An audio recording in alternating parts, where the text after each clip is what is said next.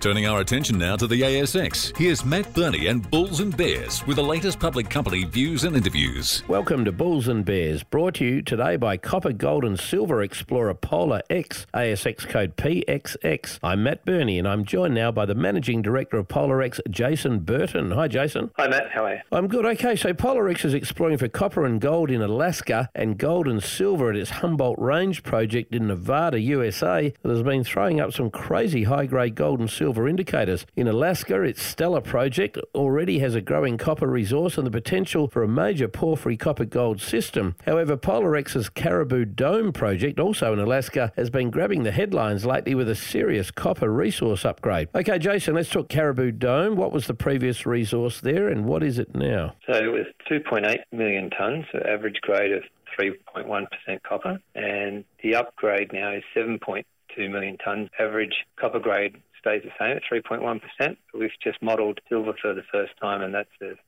6.5 gram per tonne average. And what about contained metal? What was the contained copper metal? What is it now? And how much contained silver have you got? Okay, so contained copper was 86,000 tonnes, and in the new resource, it's jumped to 224,000 tonnes. And we've got almost 1.5 million ounces of contained silver. How shallow is this thing? It starts at surface and goes down to about 300 metres known depth. Uh, any higher grade cores in there, do you think? Oh, definitely, definitely. We 2021 we had very high grade intercept, like 19 metres at uh, 7% copper. How far below surface was that? Uh, that system there starts at surface and it makes its way down, and we've hit that about 100 metres beneath uh, surface. Does the resource still have legs in it, in your opinion? And if so, where do you expect to get more tonnes out of it?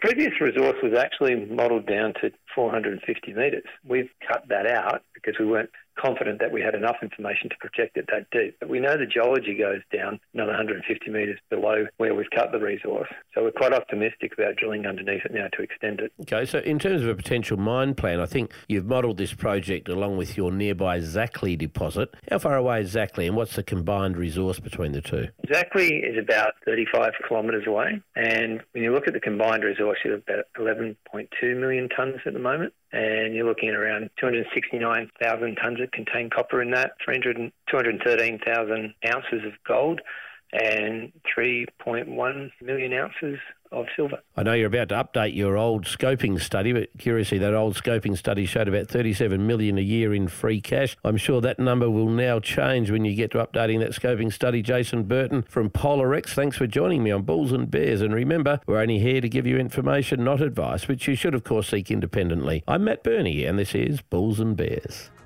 For more public company CEO interviews, go to the money page at 6pr.com.au and click the public companies tab.